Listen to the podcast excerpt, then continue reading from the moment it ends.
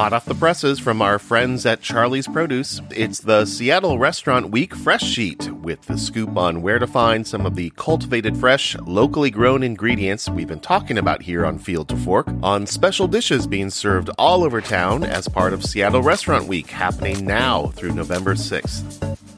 In the Fremont area, Le Coin is serving roasted butternut squash soup topped with crispy Swiss chard, with both of those featured ingredients coming from Carpinito Brothers in Kent, the subject of episodes 4 and 5 of this podcast, coming out soon or now streaming, depending on when you're listening to this.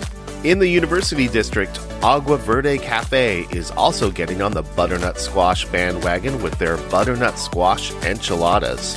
Heartbeat Organic Superfoods Cafe with locations in West Seattle and Upper Queen Anne is featuring Carpinito Brothers Kale in their Nourish Smoothie, Buddha Bowl, Joyful Bowl, and Avo Berry Kale Slaw. And if you know me, you know I support slaw in all forms. Also, be on the lookout for more of the produce featured in this podcast at Capitol Hills Osteria La Spiga, Momosan Seattle in the International District, Bamboo Sushi in the University District, Fantang in Kirkland, and Bar Dojo in Edmonds. And if you haven't heard my interview with Bar Dojo's chef Luis Brambila, go check it out. It's right here wherever you're listening to this podcast. He's a great guy, and I love his Chino Latino fusion style of cooking.